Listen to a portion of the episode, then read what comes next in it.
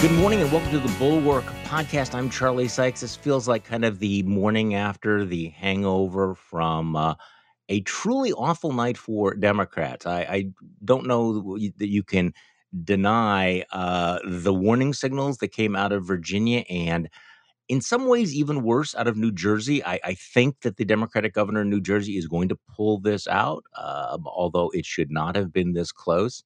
Keep in mind that Joe Biden won Virginia by 10 points, but he won New Jersey by 16 points. And nobody thought that New Jersey was going to be close at all. I mean, at all. Uh, the polls would suggest that the incumbent Democrat was going to cruise to reelection by a landslide. So there really wasn't that much attention. So as, as the night went on last night, people began to realize, wow, this thing is actually close. This this could happen. And I think this gives you an indication of how bad the political environment is for Democrats across the board going into the midterm election. So, joining me to parse all of this out is our colleague, Mona Charen, a resident of the state of Virginia. So, uh, interesting night for you last night, huh? Well, it was. Um, although I have to say that people who have been uh, the members of the Bulwark Plus, uh, who watch our live streams, were not a bit surprised uh, because uh, lots of us, you, Mhm. JVL, Sarah, Tim, me, we've all been saying that this was coming. Um, Yeah, and we I have been dismissed, right? It's like, oh, mm, you guys, you're just you're just these know. never Trump Republicans, and you don't know the base. Don't need you people. Yeah, yeah. Don't need you people. Uh, that's one big lesson from last night that I really pray the Democrats get. But but Charlie, I don't I'm, I don't know that they will get the right lesson. I think there's a lot of commentary out there this morning saying, you know, uh, McAuliffe, he was so moderate and and unexciting to the base, and the, that's what we really need. We need the base to be enthusiastic, and that means more progressive. Um, Okay, yeah, no, I, I if, if if if you think that the problem in Virginia was you didn't run a an AOC Bernie progressive, more full throated progressive than I that, then I think you're drawing the completely wrong um, conclusion from all of this. But but let's start let's start here. Um, I'm, actually, I'm gonna, I want to start with what's been going on in your basement because I think that that's important to talk about. But this this this was Glenn Youngkin last night um, during his acceptance speech, and not surprisingly, spent a good deal of time talking about education and touched on a number of uh, of themes that proved to be quite potent uh, in the election yesterday. Here's Glenn Youngkin. We're going to press forward with a curriculum that includes listening to parents' input, a curriculum that allows our children to run as fast as they can, teaching them how to think, enabling their dreams to soar. Friends, we are going to reestablish excellence in our schools.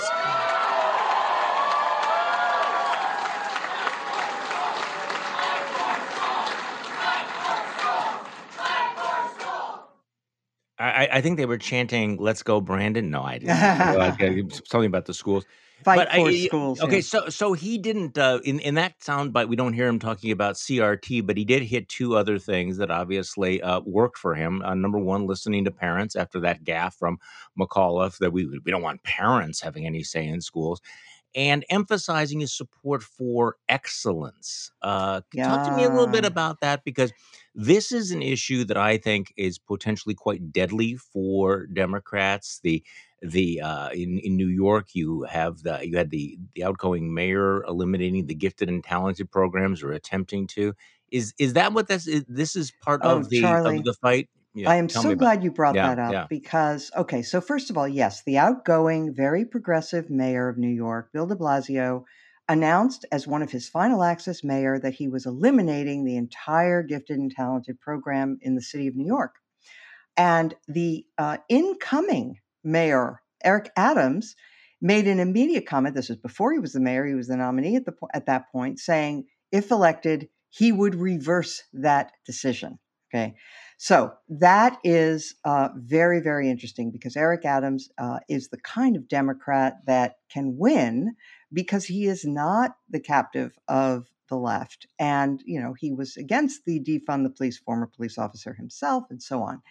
Um, in Northern Virginia, where I live, absolutely one of the issues is this um, perceived war on excellence. Look, one of the mm-hmm. ways uh, there's no question that some opposition to the teaching of CRT is based in racism, no question, but it isn't all of it. And the left errs when they mistake what they're seeing as just racism. It's not that simple. One of the things that's happening is around the country, and it certainly did happen in Northern Virginia, is that um, you get the, the kind of teaching that David Brooks mentioned in his column. It's not CRT, no, but it teaches things uh, that are sort of that Ibram X. Kendi or Robin DiAngelo's inflected philosophy, you know, sort of the ideas that, for example, individuality or excellence are just, you know, holdovers of the white patriarchy.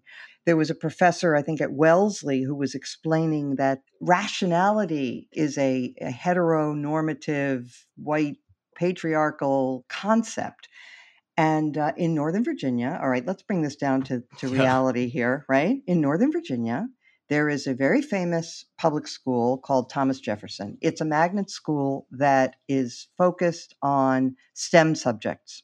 It does everything, but it's focused on STEM subjects. It has an entrance exam and it is rated as one of the top high schools in the country, the top public high school in the country. Very competitive to get in. It has trended over recent years about 70% Asian. Okay. Mm-hmm. And one of the moves that that uh, happened under the current um, uh, Democratic uh, administration is that they changed the admission standards for TJ to downplay the the testing and um, make it more inclusive and make sure that more people from different backgrounds mm-hmm. were accepted there is a lot of resistance to that. And frankly, it's offensive because it is it it it wars against the idea of merit. You know, I mean, it isn't. It, it, TJ is not a redoubt of whites. it was a place that was populated in recent years almost, you know, very dominantly by kids from places like Pakistan and China and, uh, you know, elsewhere. So, whose parents were obviously. Um, and, uh, and, and that strikes a lot of people that that movement to level everything and to lower standards in the name of diversity, equity, and inclusion is something that is getting pushback, and rightfully so. Yeah, that will be a dagger in some of the upscale, uh, college educated suburbs that uh, Democrats have increasingly counted on. Um, and I think what we found yesterday is that they were just renting those votes. And this is one of the issues that I think hurt them badly. You know, listening to you talk about this, uh, yeah, I'm having this flashback because uh, you and I, I think, were probably both writing about this back in the 1990s. Mm-hmm. I actually mm-hmm. wrote a book called Dumbing Down Our Kids, which was really the attack on excellence and standards in the schools. And uh, there were all kinds of fads within the educational establishment that that looked down on the idea of you know ad- advanced courses or relying on on test scores, uh, or uh, there was a push to abolish grades, um, to abolish homework, and, and th- this this has been a push pull that's been going on for decades. Why do you think it suddenly burst out to become this huge wedge issue? Because it's been around for a very very long time. Well, um, part of it is um, that there were a lot of moves. Uh, by the way, I just want to, just for the record, I just want to say one of the changes that they made to the admissions requirements at TJ that I think is great is that they they dropped the uh, fee. There mm-hmm. no no longer a hundred dollar fee, and that's great. That is a broadening the base kind of move. Great. But um, I do think that in the aftermath of George Floyd's murder, um, there was a huge push in lots of institutions around the country and in uh, liberal dominated ones, progressive dominated ones more than others. And sometimes that includes school systems to do something to, to show solidarity, to um, uh, you know, to, to make mm-hmm. moves in the direction of um, racial justice. And you know eh, eh, that is great and it should be applauded and it's definitely necessary and important and we've talked a lot about that um, but when it begins to push up against the idea of excellence mm, then you're you're getting into a dangerous area. See, I think that this is the real wedge issue, and I think it's been under the under the radar because everybody's been focused on the the critical race theory. I I think that this push um, has created much more anxiety among parents who are thinking, is my kid not going to be receiving uh, the best uh, education? Uh, you know, is, is, the school not going to be uh, serving the best and the brightest? Might, my child be held back in the name of some abstract equity? Um, and and what does that mean for their ability to get into school, uh, to get into the good schools, et cetera, which are highly competitive? So th- this I, I, I, hesitate to use the, the, the word ramming speed, but I think one of the reasons why this this broke out was exactly that that that these trends had always been there, but they were being pushed somewhat more aggressively. Now, having said that, let me take a deep breath here because I know the backlash we're going to get. Oh yeah, and I and I talk about this in in the piece that I wrote for Politico magazine last night you know, d- Democrats do need to ask themselves some hard questions. I mean, after what happened last night, they really need to ask themselves, given what a clown car Republicans have turned themselves into, why uh, can't they beat these guys? Why are they losing to this absurd party that has become more authoritarian, anti democratic, more extreme on all of these issues? And in part, I think it's because they don't listen to themselves. I don't think they mm-hmm. realize the extent to which they are speaking a different language than many of the voters they need to win. And this would be one of them and there's this term it's kind of wonky uh, you know asymmetrical polarization mm-hmm. which is mm-hmm. which is the theory that the, all the culture wars and all the polarization is solely the result of, of conservatives who have become much more conservative and it's not us and if you suggest that people on the left have contributed in any way this is both siderism but yeah. the reality is and there have been if you look at the pew surveys over the years look democrats have moved further to the left than I think they are willing to acknowledge sometimes. Now, it's not, I don't, I'm not trying to draw a moral equivalence. It doesn't mean it's 50 50, whatever. It is, though, uh, the point to the to the point where um, you know the the Democrats and particularly the elite college educated Democrats who shape the messaging are no longer speaking the language of rural voters, um, working class voters, black working class voters, Hispanic working class voters. And the problem is that with this educational polarization, yes, they have been doing better among college educated white people, but there are not enough of them to win elections. There are yeah. far more non college educated voters out there. And even though Democrats have been picking up with college educated voters, they have been losing ground rather dramatically with non-college educated voters and i don't know what they're doing to address that. And oh. and and, and so i guess uh, in, in the context of this this attack on quote unquote excellence in schools then really undermines the one thing that that they have been succeeding at which is the college educated voters who are going to go not with my kids you're not. Yeah. So let's just say as a thought experiment that the left is right that you know, we really should be a much more progressive mm. country. We should have much more of a, of a progressive approach in our schools, in our in our companies, in our government. We should have a government that's much larger. Let's say they're right about all of that. Okay. Um, they have to live in the real world and recognize that the Republican Party at this point is, as you said in your in your uh, piece, you know, is the province of people like Lauren Boebert and and uh, Matt Gaetz and Marjorie Taylor Greene and of course Donald Trump at the top they have to beat those people. They have to make sure those people do not get into power. Right. And so let's just say they're right about their whole agenda. They have to tailor it. They have to cut back and say, you know what, it'd be great to have all these things, but we we have to win elections because the country is at stake. So we have to trim our sails a little bit, go, you know, tack to the middle. Yes, to the middle. Be acceptable to the voters who, yeah, they turned out in huge numbers uh, for Biden because they did want to get rid of Trump.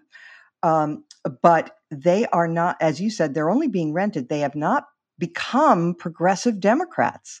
They need to be fe- made to feel comfortable in the party they voted for last time and they and it, obviously the message of yesterday is they're not they're getting really scared and that's such a bad sign and eh, look and and that and you're seeing that across the board in in Virginia and and in New Jersey as well and in Minneapolis Okay, well, I, there are so many fascinating results. Minneapolis voted overwhelmingly against a basically a defund the police thing. I, I understand that that's a little bit more complicated. It would abolish the police department, replace it with a public safety department. Uh, voters said no. In Seattle, a moderate uh, candidate for mayor won easily against the progressive candidate who had been, you know, talking about defunding the police. A Republican won for city attorney in the city of Seattle. I mean, think about that for a moment. Right, right. And in Buffalo, New York, I know you've been following this. This is the best. Okay, this, this is the best. So what happens is a, a Democratic socialist wins the Democratic primary, and she is uh, poised to become the first socialist mayor of a major city in decades. And she is the only candidate on the ballot. There's no Republican. So the Democratic Socialist is the only candidate on the ballot, but the incumbent mayor, the one she'd beaten in the primary, who'd been asleep apparently, decides to launch a write-in campaign.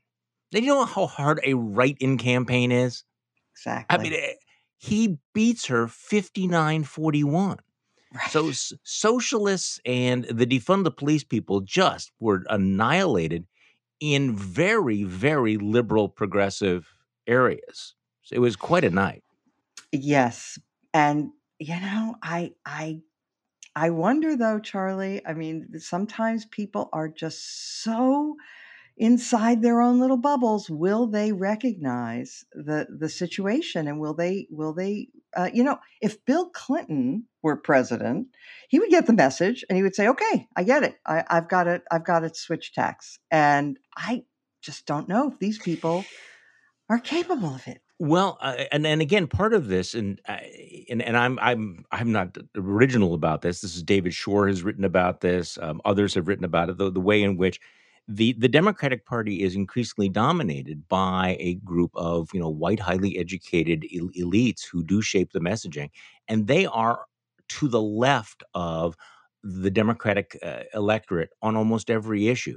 In fact, what's interesting is they are to the left of black and Hispanic Democrats. Absolutely. And so this is one of those things they keep, you know, scratching their heads. Why are we losing ground with people that I mean, we just assumed that, you know, demographics was our, you know, was our friend and uh and you're seeing that erosion continuing. Okay, so let's go back to CRT.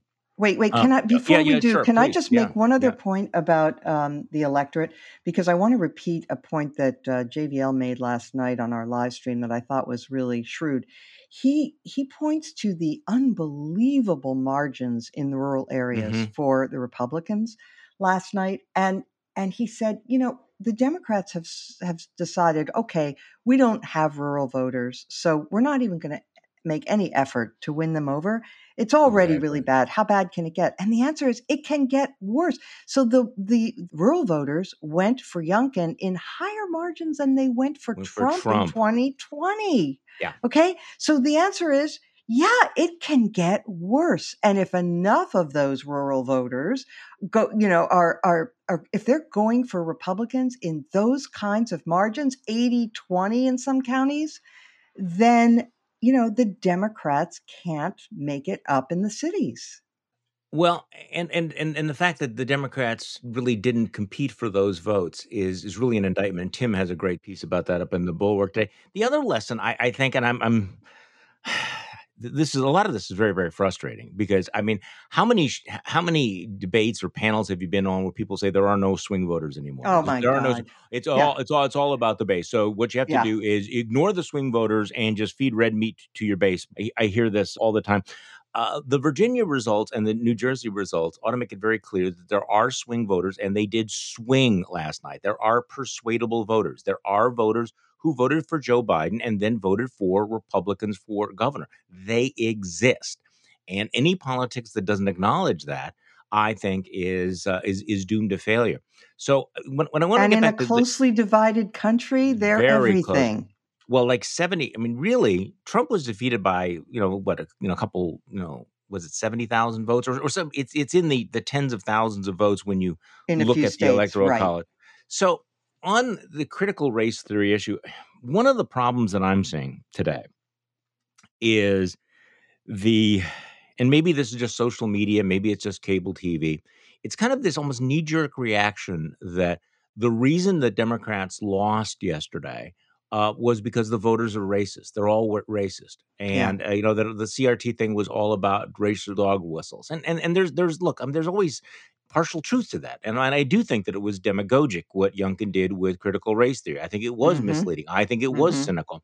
I think you know campaigning against Toni Morrison's Pulitzer Prize winning book was. was you know was was was was deplorable. On the other hand, this this almost reflexive attack on the voters strikes me as also self-defeating. Uh, going back to the, the, the point about how Democrats aren't contesting rural voters, um, mm-hmm. well, if your reaction to uh, you know the loss is to double down on accusing them of white supremacy and being racist bigots, well, how is that going to work out for you? How is how will that actually turn things around? So CRT was an issue. There's no question about it. There's a little bit of there, not a little bit. There's a lot of a white backlash here, but it strikes me as reductive and a little bit lazy to attribute all of the problems simply to racism, especially when these are the same voters that voted overwhelmingly for Joe Biden just two years ago. Yeah. And, you know, the, I'm sorry, one uh, year ago. one year ago, one, one year ago, exactly. One exactly. year ago. Um, you know, one of the ways, I mean, Youngkin, uh, uh sorry, uh, McAuliffe was a terrible candidate. Um, he was, uh, he just was out of sync with what the issues were this time around. Uh, he never talked about inflation, for example, whereas Youngkin did. Um, and and on this education question, when it was presented to him, he said there was no issue. It was simply made up by Youngkin and Trump and the Republicans, this whole matter of uh, the schools. And the fact is, if he had just given a slightly more subtle response, if he had said, look, we have to teach our history in a way that is truthful. We have to be we have to cope with the fact yep. of slavery and and and and Jim Crow and lynchings and all of it. But we also have to focus on how much how far we've come and how much progress we've made. And this is a great country and people still want to come here, etc. If he had just done that, honestly, he could have diffused a lot of it. But by insisting that it was all made up, just a big lie, you know, that's very alienating. And I think Democrats need to study this carefully and need to calibrate how they talk about these things. As you say, continuing to accuse your voters of racism is a dead end and uh, they will be slaughtered. And by the way, it's it's as you and I keep saying, I mean, this is about the third time in this podcast yeah. that we've said it, but yes, there's racism out there, but it is not the dominant view of the voters. It just that's just wrong. No, and, and and again, you know, we, we do have these voters who voted for Obama, Obama, Trump. Now, that's right. I, I, I think that's a deplorable choice on their part, but to imply that that the vote was solely the result of racism requires a lot of a lot of logical pretzeling. I, I just I just think that it's one of those those moments where the resistance is so strong to introspection and that's that's the real danger. I mean i think very early in the, in the podcast you asked the question you know will republican i mean will democrats recognize this as a wake up call? Will they make the proper adjustments? And you were skeptical about it. I mean i'm looking at you know social media and you know the the resistance to actual you know you know coming to grips with the fact that hey you're not you've lost touch with key constituents you've forgotten how to talk to these people there's a vibe you're giving off that is absolutely toxic and absolutely. And, and, and they're not willing to see that well, okay, many of them but are. but yeah. can i just make though a quick point in response I, I agree with everything you just said yeah. obviously can i make a quick point though in response to the um, ross douthat tweet and others that uh, last night that you know Young, youngkin should really consider running for president and this is part of the uh, theme that we have seen um, in some precincts on the right people saying we need to get behind somebody who is not trump. Anybody you know desantis uh, was one suggestion and now youngkin so i just want to game out a little bit you know because as jvl pointed out Youngkin was able to become the nominee because he did not have to face a primary. He didn't have to face the Republican primary. It was a weird sort of convention system that Thing, they did, yeah. and yeah, and he and so That's that's one thing. But so imagine that he That does is hugely important. hugely Yeah, yeah, important. hugely okay. important, yeah. Yes. Yeah. Um, so, and it was also ranked choice voting. I mean, the, the party in Virginia really wanted to avoid Amanda Chase, who called herself um, Trump in heels. Okay, fine. Um, that's hard to replicate around the country. But but let's just play out for a second what would happen if Youngkin did run. Let's say even uh, that Trump was not running. Obviously, if Trump were running, nobody can beat him. But let's say he weren't. The very first thing that Republican voters would demand of Youngkin is that he be explicit about the steal of 2020. Not that he dance around it, not that he sort of not answer as he did in the Virginia race, but there he's going to have to be explicit. And when he's explicit about it, he's contributing. He then becomes almost as bad uh, as Trump because of the undermining of confidence in our in our system.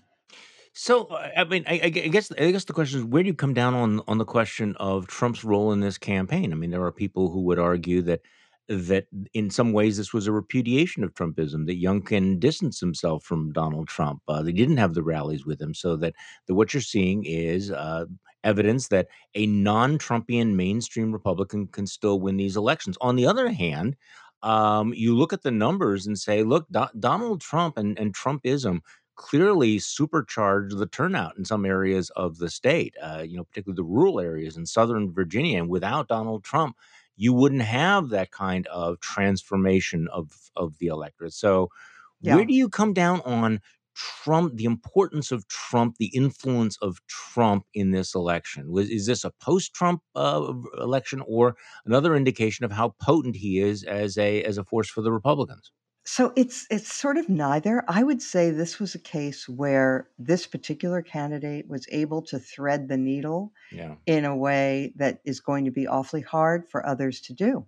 Uh, he was able to, during the primary, not say that Joe Biden was the lawfully elected president uh, and avoid the issue. Only after he achieved the nomination did he say that, y- yes, Biden was the uh, legitimate president or words to that effect.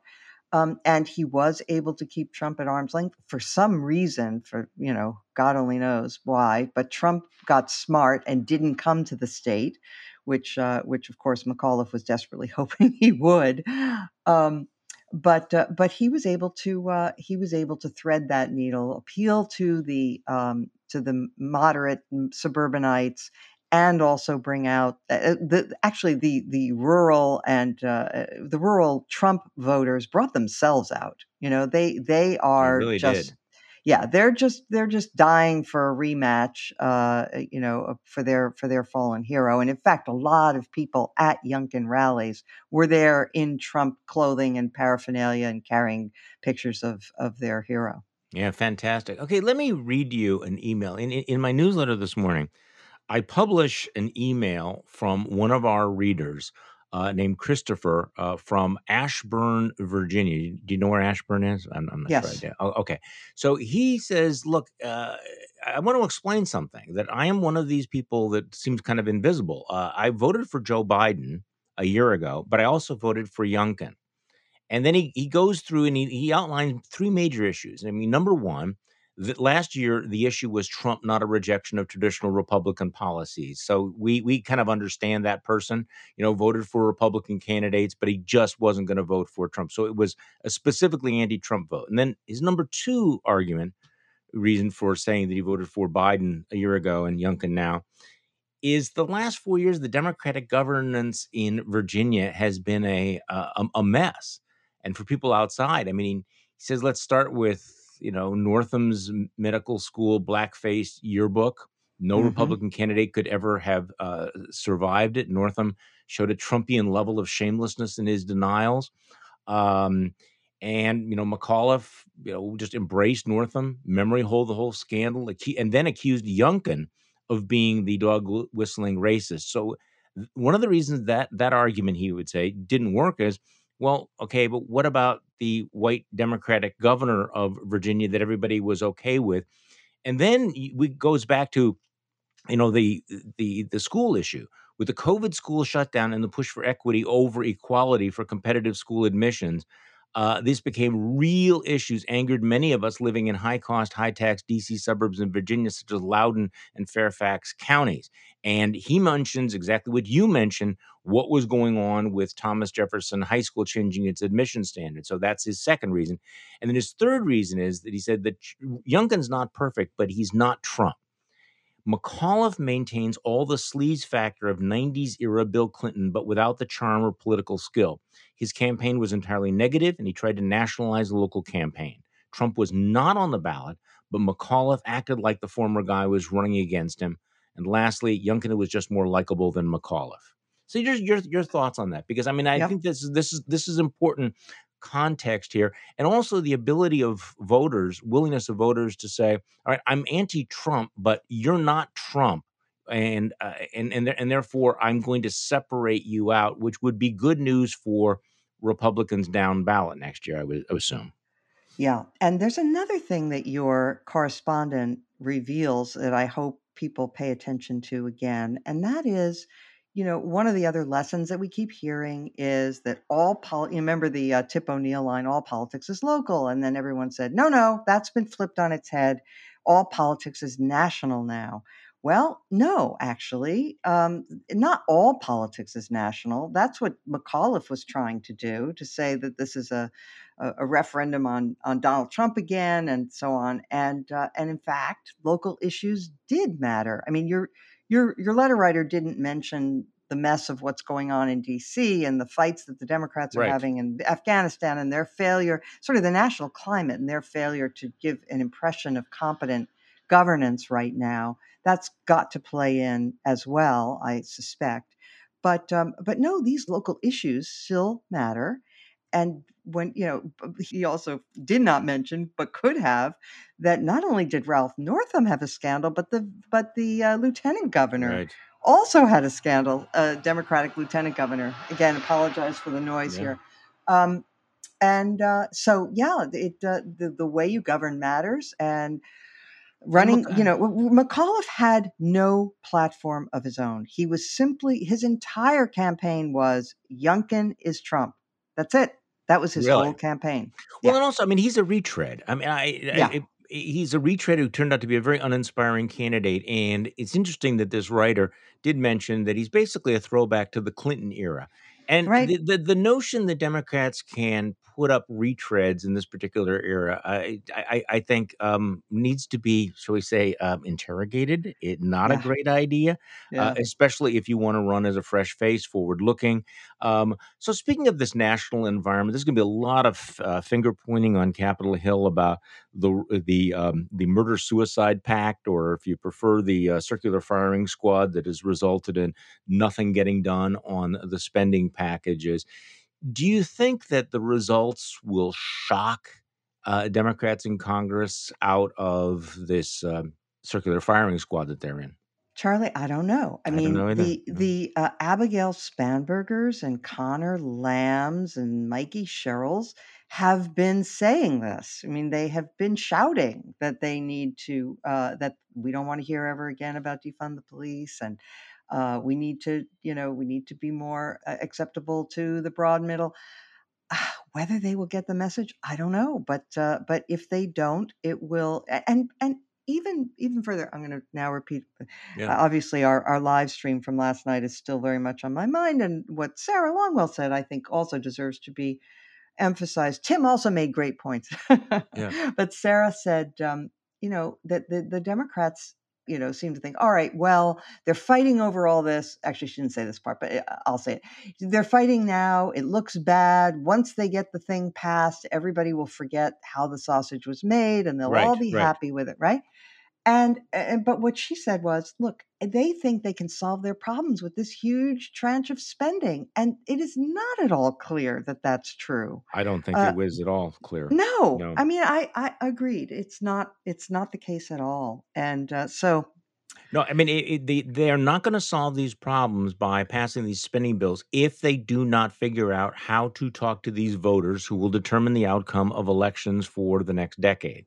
If yes. they if they don't understand how these things play, then it's not going to make any difference. I mean, this has got to be very, very frustrating for them. Um, but again, maybe a wake up call that uh, you know you, you know people are getting three hundred dollar checks in their in their bank account every single month, and it's not registering. I mean, it's, Yeah, it's not. exactly, And and exactly. and the notion, well, if we give out free eyeglasses, that'll register. Look, I mean, not everything they're doing is bad. I want to make it clear. I actually kind of like. I you and I may disagree about this. I actually like the the compromise they've come up with about uh, holding drug prices down because I think drug prices are insane, and maybe that's going to play, but. I just have a sense that they're talking past the voters right now. That you know, you mentioned that McAuliffe's not talking about inflation. Folks, you have to talk about inflation. You have to talk about the supply chain. You have to understand that that in the real world, you know, peop people do not know what's in the in the in the Build Back Better bill. They do not have any idea, but they know what their grocery bill is, and they know how much a gallon of gas costs.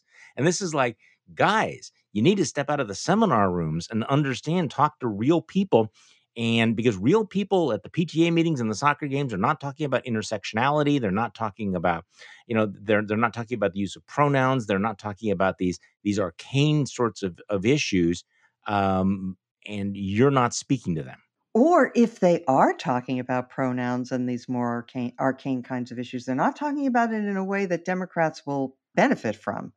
And uh, but yeah, the inflation thing. Look, uh, you know, Joe Biden said he would not raise taxes on anybody earning less than four hundred thousand dollars a year. But inflation is a tax. And not only is it a tax, it's a regressive tax because when gasoline goes up by a dollar a gallon, everybody pays it, but it hurts the poor and the working class more than it hurts wealthier people, right? I mean, because they can afford it. So inflation is a, an insidious tax. It can undermine any government. And I mean, I'm not saying that we're in danger of hyperinflation or anything in this country, but it does undermine, you know, maintaining the integrity of the currency is kind of the one of the main functions of a government. Yeah, of a government. Okay, so let's switch gears here. I think our Okay. listeners need to understand that that Mona Charen has spent much of the last week in deep shit. this is And, and th- this is why I admire you so much, Mona, because for people who don't know, your basement was flooded with raw sewage multiple times, which is like the worst homeowner thing ever. Right? I mean, it, it is. And and the other day we were having um, a conversation. You said, you know, I'm not going to be able to have my column because, of course, my basement's full of shit, and I just I can't I, I can't deal with that. And yet, because you are such a pro, you wrote a column that's in the Bulwark today, and and it talks about your basement full of shit. But then you make this larger point about you know why can't you know what what basically that social media art of the country what a blocked sewer line is to my basement. So you not only managed to write the column, you were able to use your horrible experience as material, but then because you're Mona Charen, Hmm. you, you make the bigger, more profound point that having spent the spent the week in deep shit, it made you think about the state of our culture and our politics. Is this a fair summary? well, thank you. It's very kind. Um, this did happen. And yeah, the county sewers, it happened to a neighbor too. Um, the most amazing part that I, I describe in the column is I, you know, when I realized what was happening and we finally got a truck to come out from the sewer service to, to try to make the damn thing stop because it went on for hours, Charlie, hours. God, I can't even imagine. I mean, you know, just ugh. anyway. So I ran to my neighbor who was just pulling into her driveway, and I said, "You need to check your basement." And she just stared at me because I, you know, explained. Yeah. And she stared at me, and I, and I said, "I said, I think you might want to check your base. And she said, "I heard you." She said, "I'm just terrified." and sure enough, she has the same issue. So yeah, I mean, you know, so so Did you have a lot of stuff of down people. there? I mean, I, I, Oh, I, I'm in the basement. My office is down here, and I, I got to tell you that if this happened, it would be just so, so catastrophic. So Oh, you did it. You, yeah, it you did. did, We huh? did. It was a finished Uh, basement. It had oh, rugs. It had oh no. sofa. It had, you know, an ottoman. It had books on the shelves along the floor. You know, floor to ceiling Oh, books. was The bottom shelf is completely gone. We, yeah. I mean, just Cl- so Clor- much. Clorox doesn't fix that. No, and um, that right now, uh, I don't know if you can hear it, but right now they're tearing out the drywall. Yep. Um, anyway, it's um, but my reflections on this were look i mean you know a lot of people were very nice and and that's great and you know much appreciated truly but you know some people on twitter okay on twitter right? Uh, Right. in the midst of this emergency it was a saturday morning i was trying to get you know the county to Right. respond at first it was difficult i couldn't reach anybody you call plumbers and you get you know it's weekend you know leave a message we'll get back to you you know meanwhile the you know what is like burbling out of Yeah. drains and, and out of toilets, you know, overflowing out of toilets in our basement. And so, in my, you know, before I had heard back from Arlington County, I, I decided I'll just tweet something. Sure. Maybe somebody Help, from help. Arlington County is, you know, is going to be on Twitter and will notice. And so, of course, this was an invitation for the jackasses on Twitter to make, you know, cruel and and and and pointless comments about you deserve this. God, This is what God you might get have. for- Yes, here's one. God might have sent it in response to your endorsing candidacies of communists. Yeah, there you go. Karma is a bitch, eh? Pretend it's what used to be your political values getting revenge for your embrace of Democrats, said another, who I'm sure is a nice person, right? I mean, Oh yes, very nice. somebody's somebody's grandma. and of course, I got a lot of, you know, why don't you and your friends have your friends from the Lincoln Project help you out? Now, it What? drives me nuts that people always think uh, that the Bulwark is the Lincoln Project. You know, we Mm. are not. But anyway, the fact is, when someone is having a crisis, you don't dance on their grave. You don't make them feel worse. Okay, that's kind of a basic thing. I wouldn't do that to my worst enemy. And I'd cite in the column the fact that, you know, during the campaign, it was August, Donald Trump's brother died. And Jill and Joe Biden extended their sympathies. They put out a statement, just the basics that any decent human being does. So sorry for your loss. You know, we know the importance of family and so on and so forth. And uh, you know, that used to be just the bare minimum that that civilized people did for one another. And in the in the completely vertiginous descent of the last 6 years, uh, into cruelty and coarseness and raw, disgusting behavior, kind of like the way my basement looks.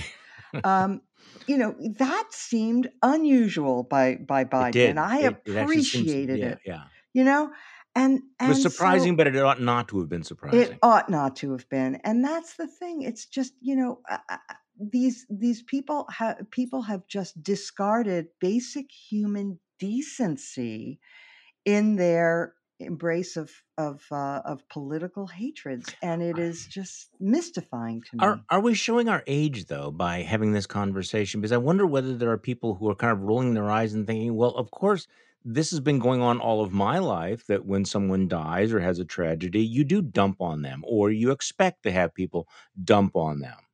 You know, I mean, I I actually still remember a long, long time ago when I first uh, got involved in ra- in radio, which was very, very intense. Th- The first time I, I began to think, you know, honestly, there are people who, if I died or was killed, would be happy about it, would celebrate it. And I remember being shocked by it for a little while until I got used to it. Um, and now it's like routine. But but I mean, that's that's how far we've come. That at one point it was surprising now it's almost a reflex you have entire media worlds that that kind of thrive on you know jabbing people when they're when they're down Yeah. Huh? Look, uh, whenever you read history, um, you, you know, you find horrible examples of, of depraved human conduct. That's just right part of the human condition.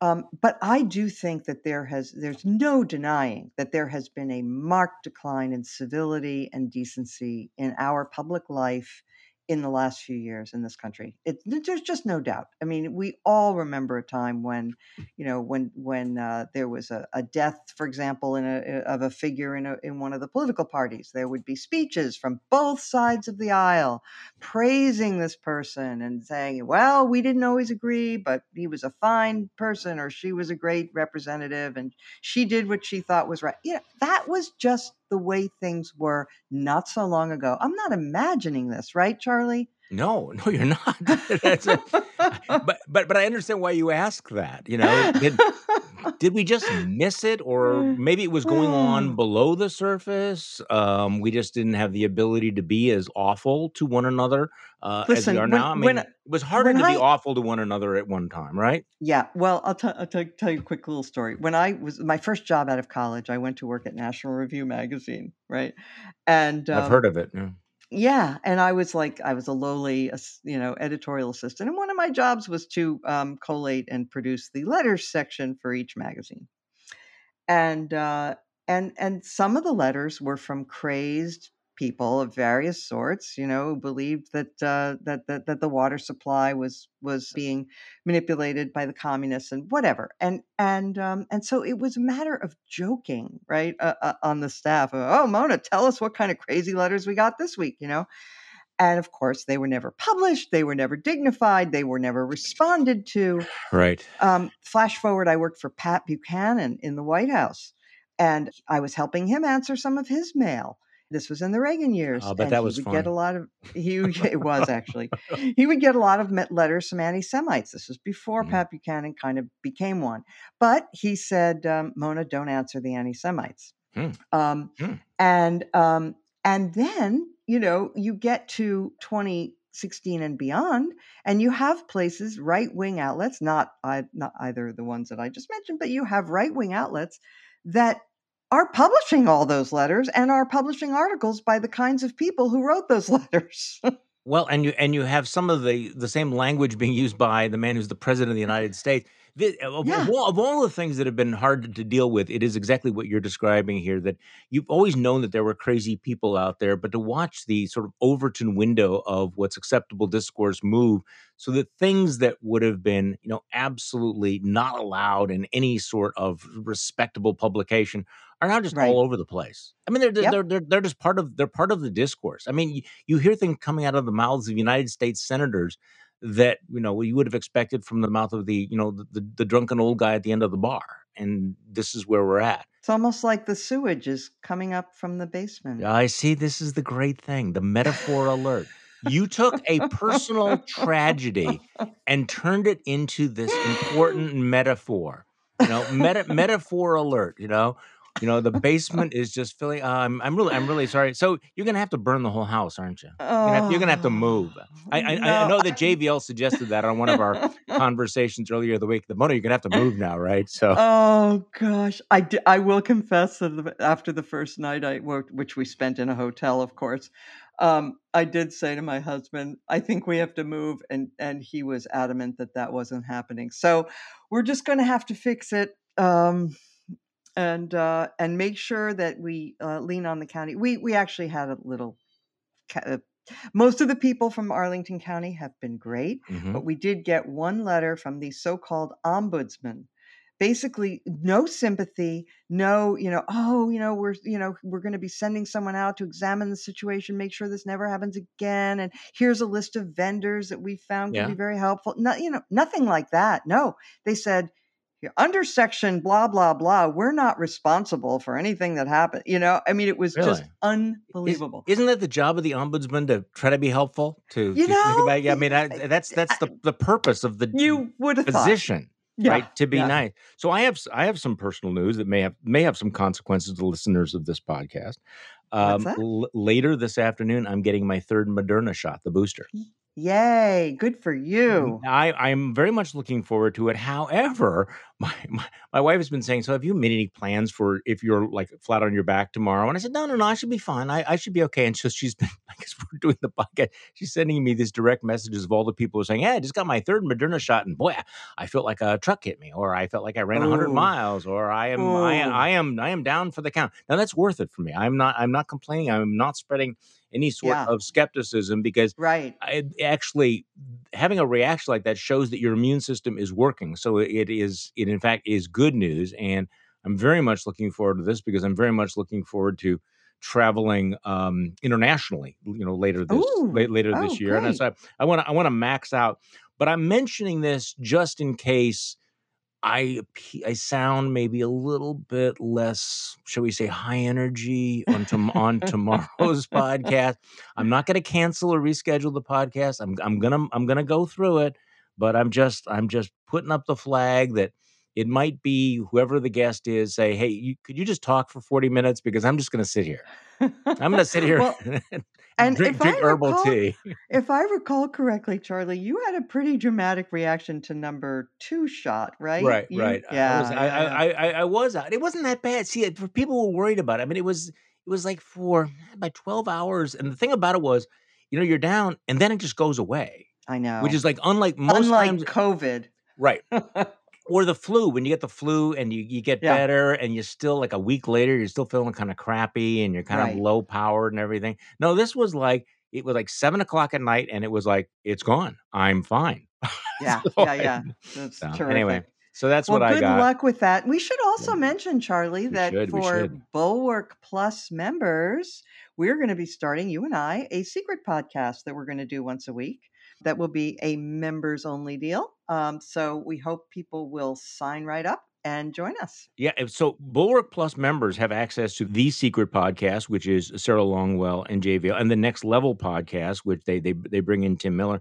So our podcast is going to be the next next level, right?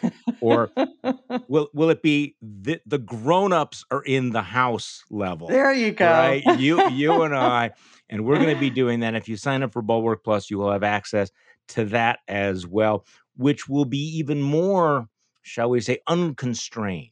We'll actually be able to use words in that podcast that we wouldn't use in this podcast. I'm sorry, I couldn't, I couldn't, I couldn't get through this. Hey, uh, Mona, thanks, thanks for coming on today. I appreciate it very much. My pleasure. Take care, Charlie. And thank you all for listening to today's Bulwark podcast. I'm Charlie Sykes. We'll be back tomorrow, and God willing, and the sewage doesn't rise, we'll do this all over again.